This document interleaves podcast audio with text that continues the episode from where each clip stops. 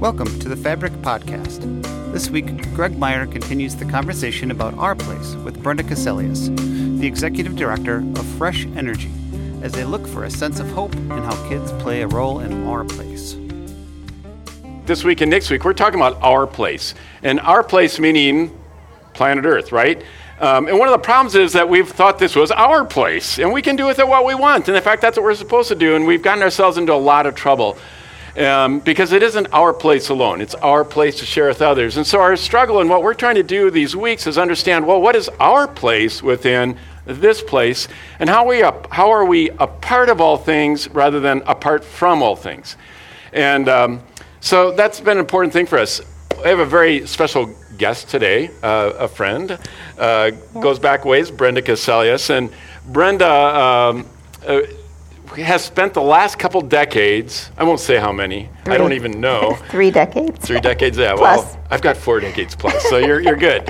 Um, but she's, she spent the last couple of decades trying to make this world a better place for our kids. Um, which is just an amazing thing, and she's done most of it through education. She was yep. assistant superintendent, right, of Minneapolis. Yep. In Minneapolis. Yep, for middle and high schools. Then also in Atlanta. I was in Memphis. In Memphis, Tennessee. that's it. I, I, knew it was southeast. Mm-hmm. Memphis, um, and and then was back here as the state commissioner for education some years ago, and then went to Boston Public Schools That's and was right. the superintendent there. But we pulled her back to Minnesota, and she's the executive director of Fresh Energy. So kind of making a switch, um, of, you know, from p- pure education to more of the environmental field, but. Uh, um, but really, still, kind of the driving force is what you said: is I want to make this world a better place for my kids, That's and and we need to do that through um, dealing with climate change. So, That's right. um, so Brenda, um, how do you see the situation today? Well, um, thank you, Greg, for having me, and welcome everybody to this discussion. Um, you know, I didn't see myself moving into this kind of position um, after 34 years of really leading in education. But um, I think I was called to this position to really open my eyes, both personally and also just as a state policymaker, and having had eight years as state commissioner, serving with Mark Dayton uh, as governor you know, on these types of really big system level um, impacts and doing it in a way that we are still, I'm still keeping my focus on children and what they need. Certainly, I can work on continuing to give them uh, excellent education and an equitable education. But I got to thinking, what is that if there's no planet for them to thrive in? And how important it is to, to really have policies that drive these kinds of system changes. So currently, um, I'm rep- I was able to replace an incredible um, leader, uh, Michael Noble, in this space and had been working for the past 30 years with Fresh Energy. He was the founder of Fresh Energy to really work on decarbonization and de- um, our electric grid and making sure that energy was equitably accessible to all of Minnesota and throughout the entire state. And he calls this the decisive decade. This is the decade that we have to turn back the clock on what we are doing in terms of greenhouse gas emissions um, because it is um, killing our plants, it's warming our environments. This summer, how many of you are kind of going, are we in some sort of tipping point right now? The smoke that we have had, the fires that we have seen, the Around the warming world, of the oceans around the world, um, and it just is not sustainable. And we have to do something now. So this is the decisive decade. Yeah, it's, I, I, it doesn't take uh, too much observation to know this is really affecting our kids. And uh, you were telling me a little bit uh, about how, you know, younger generations are being impacted by this. Yeah. um, in terms of like what what de- depression and just anxiety around things and making life choices um, because of a, a what a weight hanging over heads. Yeah, it's it is um, really devastating for our young people. Uh, in Boston Public Schools, our student advisory council put together a curriculum that we adopted around climate change and climate standards to be able to teach young people agency and a sense of agency around what they can do and what we can all do together to really impact um, our own personal behavior and choices mm-hmm. that we're making around um, how we electrify our homes, what cars we drive in automobiles, how we um, deal with waste in our homes, et cetera, et cetera. Um, and you know, they would tell me that uh, they felt a, a, huge amount of sadness and mental health because of it. There are actually studies around mental uh, wellness for children, and about 57% of children and young people today say they are feeling extreme anxiety and stress around climate change to the point that they're significantly changing their life choices around um, how many children to have, if to have children, and where to live. It's it's tremendously sad. Yeah, and you know, so this is the opportunity. Our, our, our kids are deciding right now. They're determining their perspective on the world and and so on. And I think if if we aren't proactive about the situation, you know, that just shifts to worry, right? Because there's yeah. lots of reason to worry. Um, but, but I think we have the opportunity to be raising our children as environmentalists rather than consumers. And, and I, I, the, the tide of teaching us to grow up and to think in, term, in terms of our relationship with the world as a consumer is so strong. I mean, it comes at us from everywhere. And uh, so it just becomes a default, default, position. And from that position, like, what do I do? I mean, every, I, I, I, don't know how to operate. But instead, can we raise our children where their default way of looking at the world and seeing the world is as an environmentalist, or maybe there's another word for that, but rather than a consumer? And, yeah. you know, that'd be my hope. And um, you introduce what's like, how does that happen? How can we use education, whether it's happening in school or whether it's happening in families, like, how, how can we begin to do that? So I think in education, obviously for schools, there's a lot that we can do around teaching children science and environmental science and understanding the science behind uh, greenhouse gas emissions and what our choices actually mean in terms of real impacts. We get to look around here at the falls today and see beautiful trees that are amazing. We're breathing mostly clean air, uh, you know, depending on the day. Um, and we have beautiful lakes and streams and a beautiful um, forestry and ecology and animal life. And it all is interrelated. And we as humans are interrelated with our place here. Um, and so it's absolutely critical that schools play a huge important piece of teaching children that. I remember as a young person going to camp, you know, here in Minnesota. Minnesotans, I think, are really raised as sort of environmentalists and really taking care of our lakes and taking care of our parks. And it's a it's a value that we have and we just have to constantly be teaching that and role modeling that as adults um, for our children in the choices that we're making and the opportunities that we're giving to our children. Right. So i think one of the big moves what, one of our hopes today in this conversation is to acknowledge that there's a lot of climate anxiety out there um, and you don't have to be a kid to be that. Uh, yeah. I think all of us are feeling that. And how can we replace that with climate knowledge, kind of being li- uh, literate about it, and also proactivity around those sort of things so that we see ourselves as being connected to this world in inextricable ways and we make choices and we create a world you know, that is healthier and that is sustainable. And Melissa, I know you're here somewhere. I think you've got a way to maybe help us see that, right? I do Well, I do have a way. I need some cups. I need a couple people to help Joan build. She's going to build. I mean, I heard today. Brenda say this. This is a decisive decade. And man, we have Isaac. Thank you. Awesome. Maybe one more builder. Come up here. We're, what you're going to be building up here is really like the problem. On this table, when you guys think of like our world, are there some challenges that come to mind, either from you three up here or people? Like, what are some of the challenges that when you think, oh, it's a decisive decade, as Brenda said, ooh, that sounds really big. So, like, I think of the Colorado River is, is drying up. My parents live in Arizona, and that feels so big and heavy to me. So, I'm putting this cup down for that.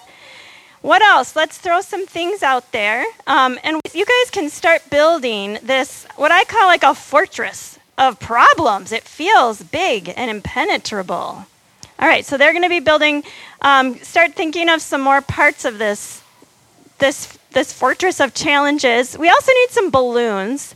Um, I think, yeah, Landon's got balloons and need a couple balloon blowers. The folks who are going to be very sanely worried about this fortress of problems, right? They're looking at it and they're like, oh my gosh, this is really bad because they're paying attention and they're awake. And I want you to, to blow your worry about this into the balloon, okay? Now hold it in there and um, keep blowing the worry in. So, what are things to be worried about here? What's in our fortress? Wildfires. People dying from heat in the south. In Greece, there's a bunch of fires today, I heard. There's more to worry about. Keep blowing. Keep blowing. Oh, you don't have time to tie that balloon. Keep blowing. There's a lot to worry about. Here, Here's another one just in case. Keep blowing. Out in the audience, you can keep yelling out problems if you want. Drought. All right, big storms, severe weather, warming oceans. Oh my gosh, the coral reefs, the garbage patch. Oh man, keep blowing, you guys. Hold on to it. There's so much to worry about. And look, the problems just keep building. Oh my gosh. Can you worry a little more, please? Worry harder. Come on, people. How you doing? Dan? Okay. You got it? Keep worrying until they get fixed. You guys, nothing's happening. Is anyone else feeling out of breath right now? I'm getting more anxious. Builders, why don't you step back for a second? Let's just look at this problem. What else could you do with this worry? I wonder if there's something else we could do with it. How could this worry maybe be applied to those cups? Go for it, people. Use your imagination. Put your worry somewhere over there. Get over there. Go up close. Try some stuff.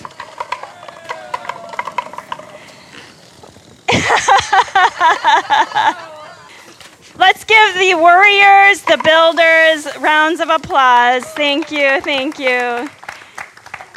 Well, other than making a mess all over the place, that's pretty good. Go ahead.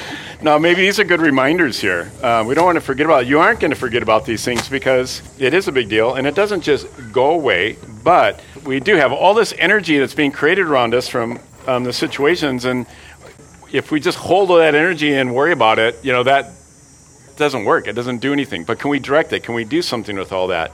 Because um, I think there's hope. Brent, Brenda, you, you, have, you, you wouldn't be doing this and if you didn't feel there was hope. Yeah, I, there is a lot of hope, and people are um, really moving the moving the cups, so to speak, and moving the worry to action.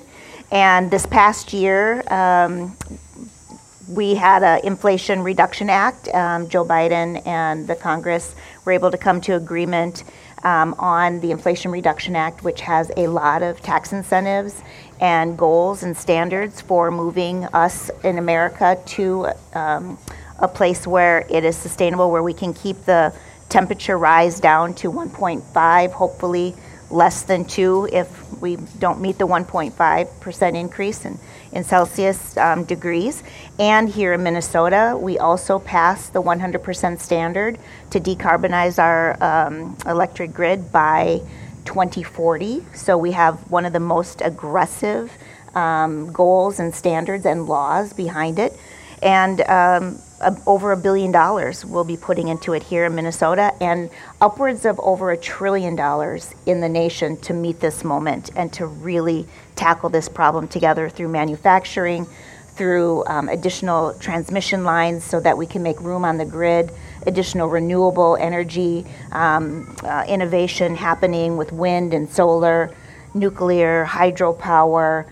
Um, hydrogen power, just a lot of really great innovation happening. And then also innovation happening around storage and being able to store. And this then transfers to transportation and EVs, um, electric vehicles, electric bikes, heat pumps for, for um, your houses. So, a lot of different opportunities for us to be involved, as well as the broader business community and broader community um, with some of these new laws and new legislation. One really good point to know is here in Minnesota, we've been able to drop greenhouse gas, gas emissions by 23% since 2005. And so there is hope. Yeah. There is hope. And it's by our own individual behavior and making our own individual choices around our own demand for electricity. So, shutting off those lights, like our parents taught us to do, still makes a big difference. Turning down the thermostat makes a big difference driving an EV car if you can afford one. There are some huge, big incentives right now. $7,500 for most families can afford, um, can, can um, qualify for these incentives. Uh, there's additional incentives that are going to be coming from the state of Minnesota on top of the federal incentives, as well as uh, e bikes, $750 off of an e bike if you want to get an e bike. So um, just a ton of opportunity right now, and that's why we're saying this is the decisive decade because we have to move five times faster than we're currently moving right now to meet these ambitious goals. Right, you know, and, and, a lot of people, you know, worry. They say, "Well, this solution that we're talking about right now does, doesn't really fix. It's got problems too." Yeah, this is true. I mean, these are steps, next steps, right? We aren't saying that this is the ideas, the solutions are, that are being forwarded now are the perfect thing, but they are the next steps towards getting that. Eh, you know, like we often say at Fabric, the purpose of every decision, every action, every choice is in order to help us set up for the next one, so that one can be even better. So that's what we're talking about. And we have done hard things in the past, folks. When I was growing up, um, we didn't have seatbelts at first, and then they got mm-hmm. introduced and no one wanted to wear them. And then finally, I remember when my family decided we had to wear them, but there was a fight every time you got in the car. Did I have to wear my seatbelt, Dad? Yeah, you have to wear your seatbelt.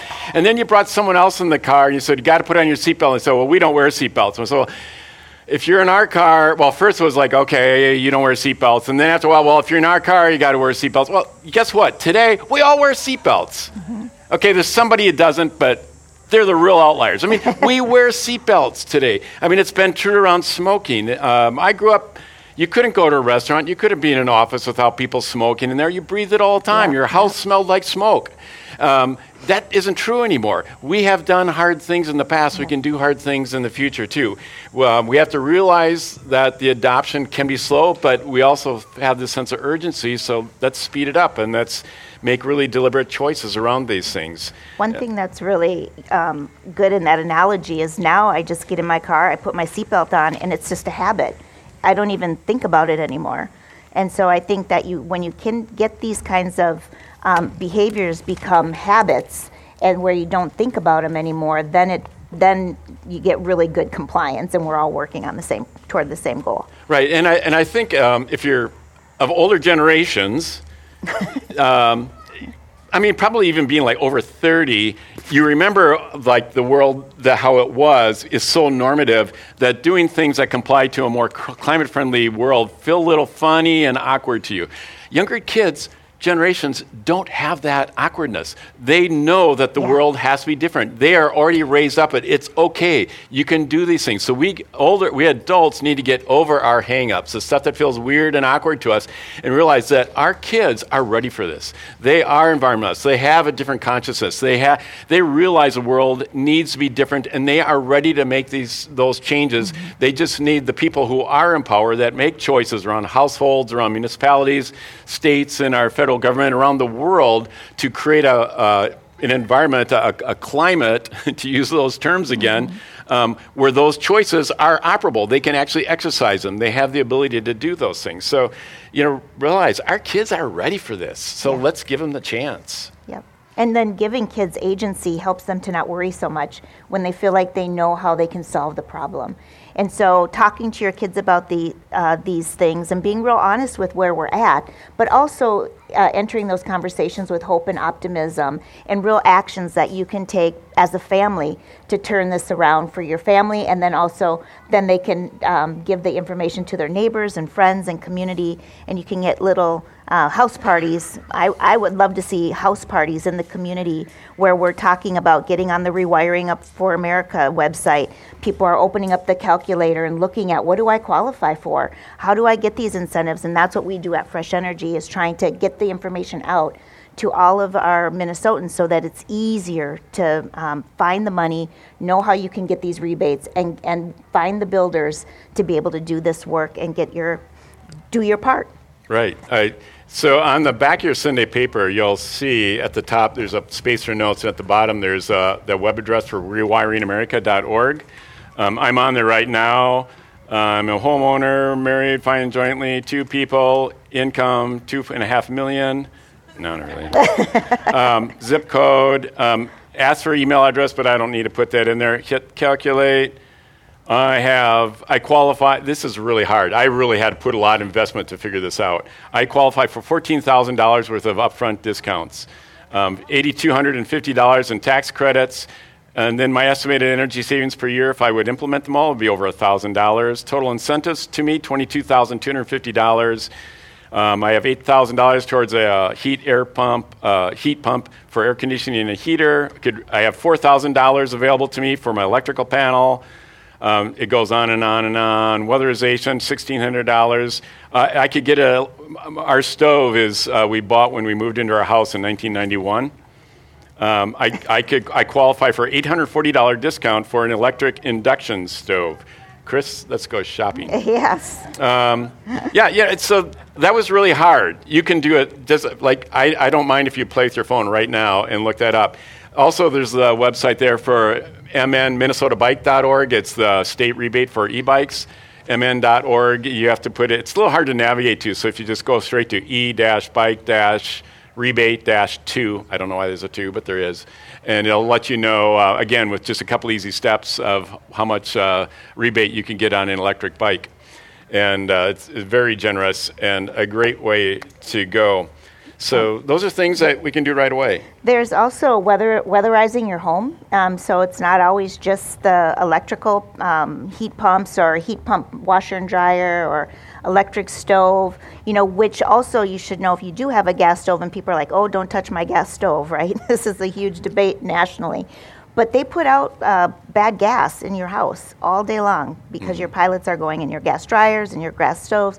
So you improve the air quality in your home if you replace it to an induction stove. I was kind of a naysayer. I love my gas stove and more traditional, um, but I was able to work on an induction stove, and I was amazed at how great it actually works. So you can go to if you're going to the fair, they have the eco. Um, uh, eco building. Eco building. I think they have some of these appliances that you can look at and try out.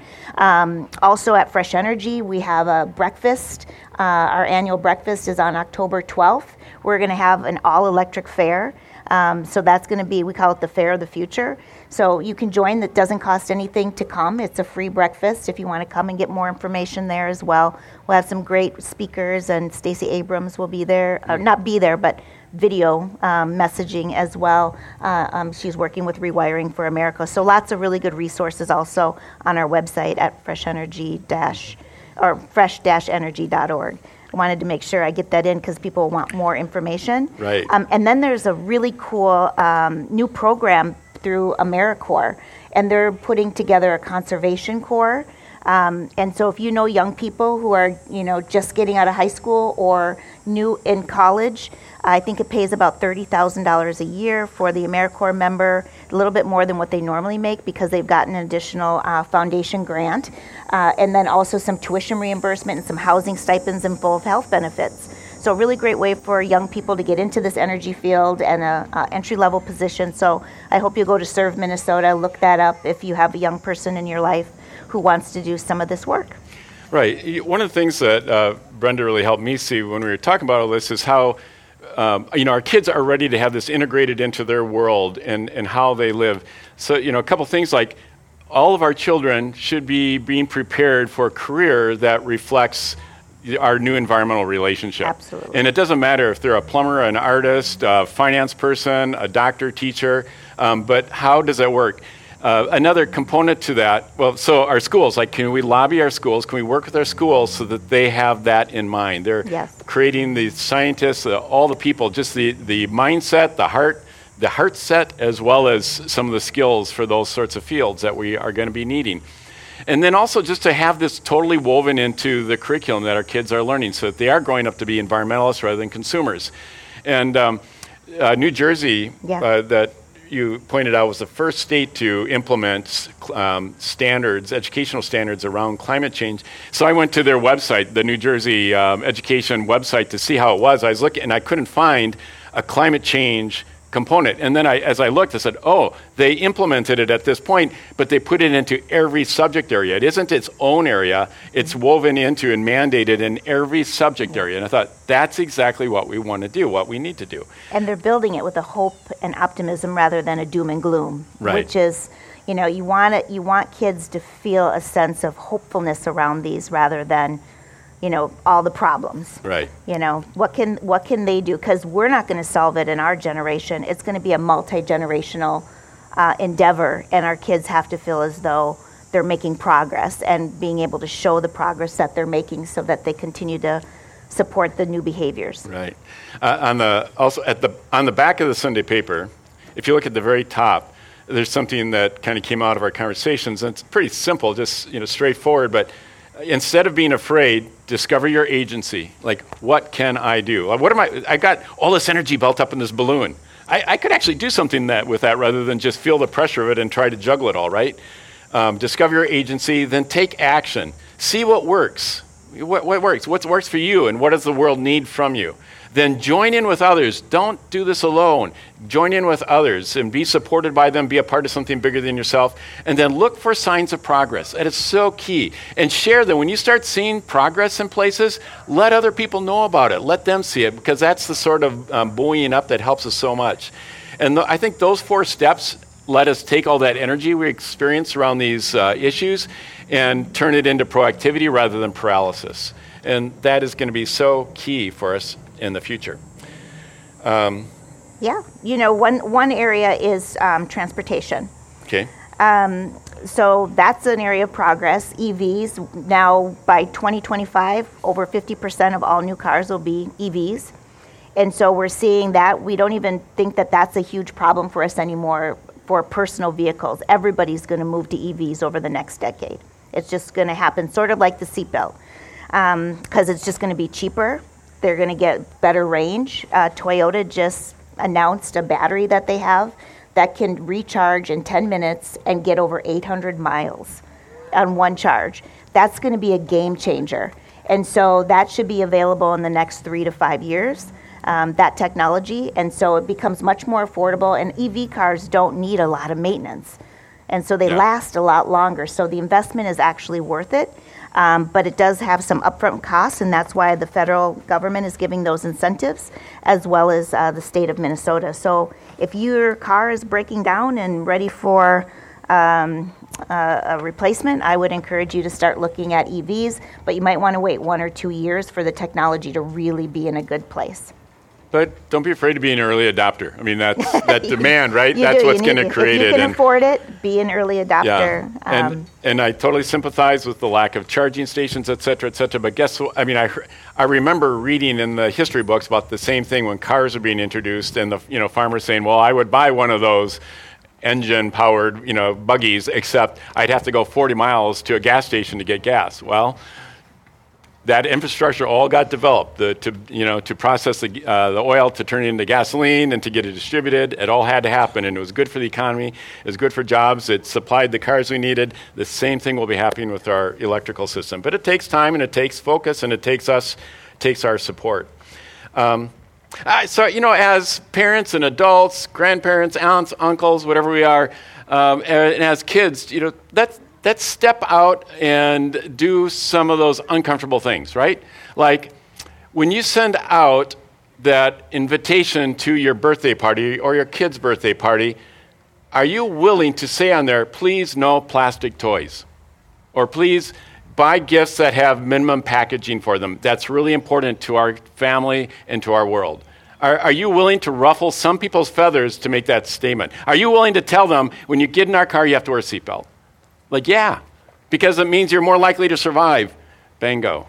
Are you willing to um, say, no, no, no, no, that doesn't go in recycling, that goes into the compost, and this is why? Are you willing to do the work that you know um, what goes into what bin and to actually make sure it gets there? At home and here at the falls when you put stuff into the containers over there. Are you willing to, to ask the people that visit your house, would you please be responsible about these things as well? If you need have questions, just ask me, and so on. Are we willing to do those things that maybe to some of us at least feel kind of uncomfortable? We're pushing people in order to be doing what's right as a world for all of us. There's even harder choices for full communities in the states around transmission lines. Nobody wants to have transmission lines come through their backyard. They call these NIMBY laws, not in my backyard. And it's these siting and permitting issues that are really, really challenging and sometimes pit conservationists and environmentalists and you know policymakers against one another when we really all have the same goal. But we're going to have to make hard choices to do things we don't want to do in terms of these transmission lines or other projects or a solar array and putting it in a um, putting it some up in a park for instance because people think they're ugly or maybe they interfere with wildlife um, or they might interfere with um, you know pollinator garden or something like that. We as a people are going to have to make tough decisions over the next decade that are kind of choices we wouldn't make otherwise if we didn't have to because the the burden of not changing is greater than the burden of um, changing i guess yeah. um, yes so you know I, this is this is as spiritual of a uh, conversation as we can have. Uh, you don't need to quote the Bible or any other sacred book to say that we're supposed to be at one with this world. Um, we're supposed to be stewards that care for, not just use this world. And so much of the rest of life and the systems that exist on this planet depend on the decisions we make as people. Um, if you want to talk about God that way, does God want us to make those hard decisions and live that way or not? It, you can't argue it. I mean, yes, um, we're supposed to. So, how can we do that? And how do we support each other in doing it? You will, I will, we all will continue to feel anxiety around these issues. We will feel the worry, we'll feel those problems. Um, that doesn't necessarily go away, but we can either dwell there, we can just keep blowing up those balloons, or we can move it into discovering our agency and using that energy and, um, and making decisions, trying things. You'll notice the first couple balloons I released at this all missed yeah, that's okay. We're going to make some mistakes. We're going to do some wrong things that maybe even make the situation work sometimes, but we're doing it in order to find the right things, right? Mm-hmm. And to find what does work. And that, that's what's important, and we need to do it together. And your attitude, no matter what it is, is infectious. If you're worried and anxious and helpless and, and uh, you know, doomsdaying, you will make other people feel that way. If you're positive and proactive and excited, and that will be infectious too. So let's be that kind of infectious. Uh, don't expect all that worry to go away. It's still going to be there, but just keep directing it. And I think the more agency we have, the more that we are involved, the more that we're connected and hearing this stuff, the easier it is for us to convert that energy into something positive that makes a difference for us all. So um, let's try to do that together. Brenda, thank you for being with us well, today. Thank you. Thank yeah. you. You know, sometimes you think not just you think I'm just one person. I, ca- I can't make a difference, but that's actually the only way that we yeah. actually will make a difference is if we start with ourselves, spread that to our neighbors, to our full community, and our entire state and community and world. That's right. Thank you. We'll be talking about that more next week, but that whole idea that you are not one in seven billion people. No, you are one of seven billion people. And together, we're going to change this world. Thanks for listening. We hope this podcast sparks conversation in other parts of your life. If you're looking for meaningful connections, there's a Fabric group for you to try out, whether you're in the Twin Cities or not. Tag at Fabric MPLS with your wonderings on social media and find resources on our website, fabricmpls.com.